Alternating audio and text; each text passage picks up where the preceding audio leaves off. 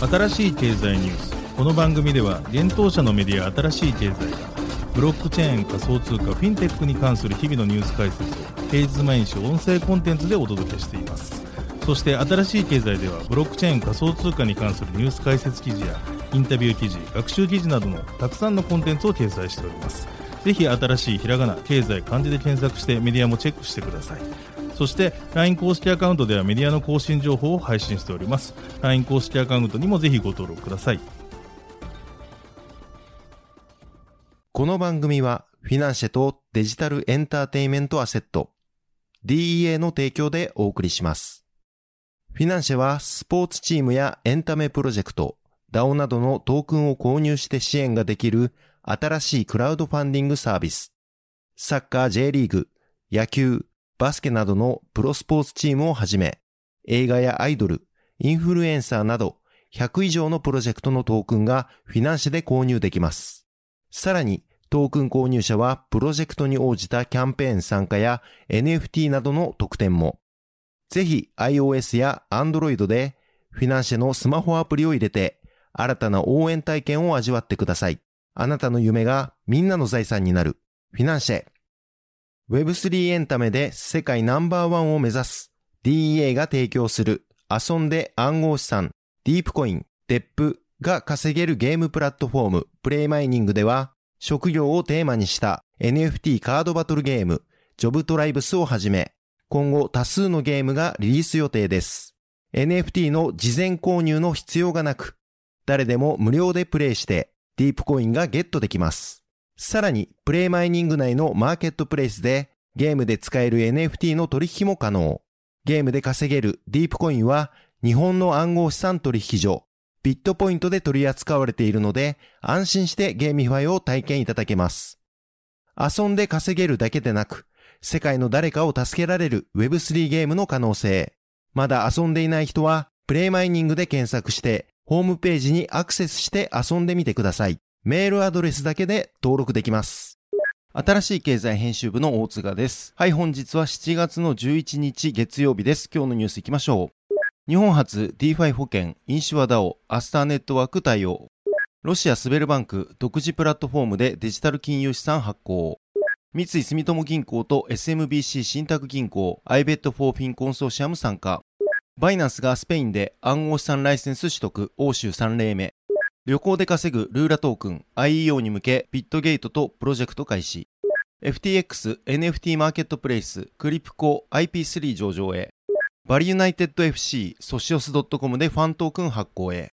一つ目のニュースは、インシュアダオがアスターネットワーク上にローンチというニュースです。日本初の DeFi 保険、インシュアダオがパブリックブロックチェーンアスターネットワーク上にマルチチェーン展開したことが7月10日分かりました。インシュアダオは今年2月、イーサリアムのメインネットでローンチし、今月5日にオプティミズム上で稼働開始したことを発表していました。発表によると今回アスターを選定した理由はガス料金が安く利用者の参入障壁が低いのと中国やアジアで人気が高まっているアスター上で稼働することで新たなアジアユーザーにプロトコルをアピールできると説明をしています。アスターネットワークは異なるブロックチェーンの相互接続、インターオペラビリティを目指すプロジェクトであるポルカドットのパラチェーンとして昨年12月に接続し、1月17日にメインネットローンチしたブロックチェーンです。ポルカドットは中心的な機能を果たすリレーチェーンとそのリレーチェーンに接続される個別のブロックチェーンであるパラチェーンによって構成されています。なお、アスターネットワークの創設者はシンガポール拠点のステークテクノロジーズの CEO を務める日本人起業家の渡辺創太氏です。ステークはアスターネットワークの開発を主導しています。インシュア DAO はイーサリアム上の保険市場プロトコルでプロトコルの運用管理を DAO が行っています。イーサリアムにアクセスできる人であればインシュア DAO は KYC なしであらゆる保険の作成、購入、引き受けが可能となっています。サービス自体はイーサリアムブロックチェーンでトークンホルダーにより運営されます。インシュア DAO を利用すれば、イーサリアム基盤の DeFi プロトコルを通して利回りなどを得ている投資家がハッキング被害に遭った場合、被害保険金が支払われるようになります。損害保険金の支払いの一例として、ヤーンファイナンスにステーキングした資金がカーブファイナンスに再配置された場合、カーブファイナンスで資金がハッキング、盗難紛失された場合もカバーされますと、過去にインシュアダオが説明しています。また、先日8日には暗号資産取引所 MEXC グローバルにインシュワダオのトークン、インシュワが上場しています。なお、インシュワが中央集権取引所に上場したのは初の事例となっています。続いてのニュースは、ロシアスベルバンクがデジタル金融資産発行というニュースです。ロシア最大の商業銀行スベルバンクがデジタル金融資産 DFA を発行するための独自プラットフォームの立ち上げと、同銀行初の DFA 取引を実施したことが7月9日分かりました。スベルバンクが立ち上げたプラットフォームはブロックチェーンを採用しているといいます。今回試験運用として限られた数のユーザーのみの取引が実施されたようですが、スベルバンクによると、間もなく同銀行の企業クライアントへも提供が行われるということです。また、将来的に DFA の商品数も拡大するとしています。なお発表によると、今回発行した DFA は3ヶ月の満期で10億ルーブル、約20.9億円相当となるようです。スベルバンクは今年3月にロシア連邦中央銀行から企業向けのデジタル金融資産発行と交換を行うサービスライセンスを取得していました。ロシアでは昨年1月1日から DFA 法が施行され、中央銀行から認可を受けた事業体は暗号資産等のデジタル金融資産の発行ができるようになっていました。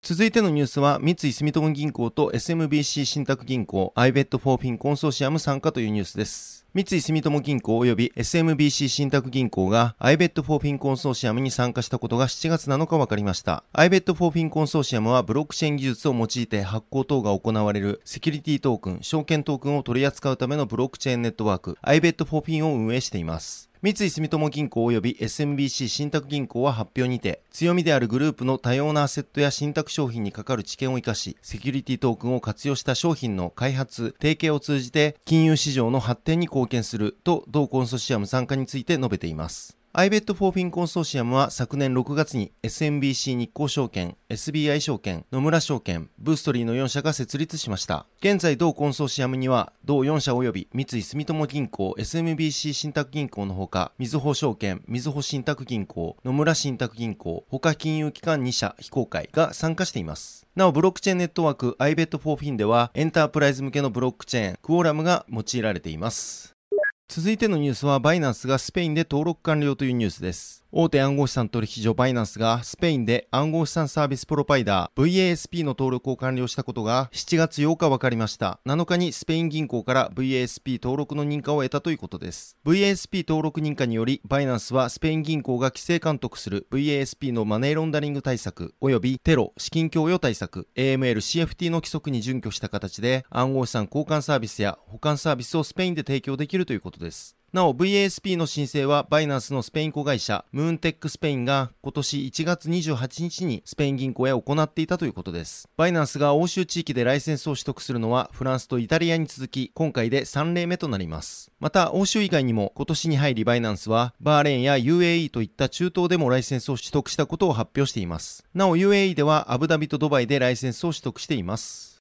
続いてのニュースは、ルーラトークンの IEO 実現に向け、プロジェクト開始というニュースです。観光に特化したデジタル通貨、ルーラコインを全国展開しているルーラと、国内暗号資産取引所、ビットゲートが暗号資産、ルーラトークンの IEO 実現に向けたプロジェクトを開始したことが7月8日に分かりました。発表によると、ルーラトークンは、トラベルトゥーアンをコンセプトにした暗号資産です。このトークンを所有することで全国の観光地で使える VIP チケットが付与され、そのチケットを使い観光地での特別な体験や限定の宿泊プランやツアーへの参加など観光地支援につながる様々な体験を得ることができる予定だといいます。またルーラが運営する観光ダオに参加することも可能となり、収益分配だけでなく、ルーラコインの決済、決済金額の1%が自動で寄付されるということですが、こちらの決済で集まった観光支援予算を活用して、新しい観光商品の開発や観光地の整備、観光プロモーションの実行など、様々な観光支援策を起案したり、投票することができるということです。なお、ルーラが現在取り扱っているルーラコインは、全国の温泉地や観光地の加盟店でのみ利用ができる地域通貨となっています。1ルーラコイン1円として、現在12地域91店舗で利用することが可能となっており、本年中には50地域500店舗に拡大予定ということです。ルーラコインを採用する各店からは、多くの観光地からは新しい客層が増えた、客単価が向上した、全体的な売上が増加したなどの声が上がっていると発表されています。なお、ルーラコインにはイーサリアムの L2 ソリューションであるポリゴンネットワークが採用されています。IEO とはトークによる資金調達を暗号資産取引所が支援し、具体的には主体となって発行体のトークンを販売するモデルのことです。国内において IEO を実施したのは、ハッシュパレットによるコインチェックでのパレットトークン PLT と、サッカー J2 リーグに加盟する FC 琉球による GMO コインでの FCR コイン FCR となっています。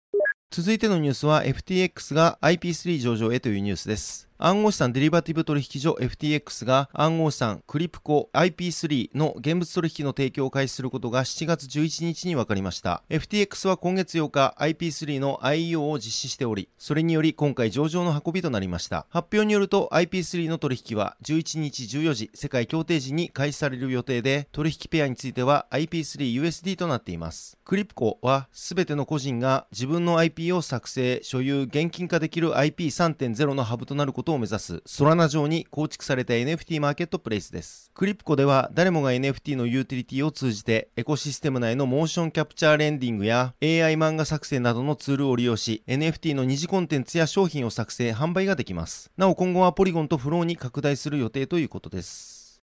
続いてのニュースは、バリユナイテッド FC がファントークン発行へというニュースです。インドネシアのプロサッカーリーグ、リーガ1加盟のバリユナイテッド FC がファンエンゲージメントプラットフォーム、ソシオス .com でファントークンを発行することが7月8日分かりました。インドネシアのサッカークラブがソシオス .com でファントークン発行を発表するのは、同じくリーガ1加盟のペルシジャ・ジャカルタに続き3チーム目となります。なお、2014年に設立されたバリユナイテッド FC は、2019年と2022年にリーガ1を2度制覇しているサッカークラブです。東南アジアで唯一、アジアでは広州恒大に次いで2番目に株式上場したスポーツチームでもあります。2019年6月にインドネシア証券取引所に上場しています。今回の発表では、ファントークンの販売時期及び価格などの詳細については公開されていません。ソシオス .com はチリーズのブロックチェーン技術を活用し、プロスポーツチームがファントークンの発行と販売ができるプラットフォームです。すでにチリーズと提携したスポーツ組織は150を超えており、欧州の多くのプロサッカークラブでトークンを発行しているほか、北米では MLS 加盟全28チーム中27チームと提携しています。またサッカーだけでなく NBA では現在ソシオス .com と提携する NBA チームは全30チームのうち28チームで NHL に加盟するホッケーチームや e スポーツチームとの提携なども行っています。また今回のインドネシアのほかポルトガル、韓国やインドなどのスポーツチームとの提携も進めており国ジャンルを問わずソシオス .com は展開しています。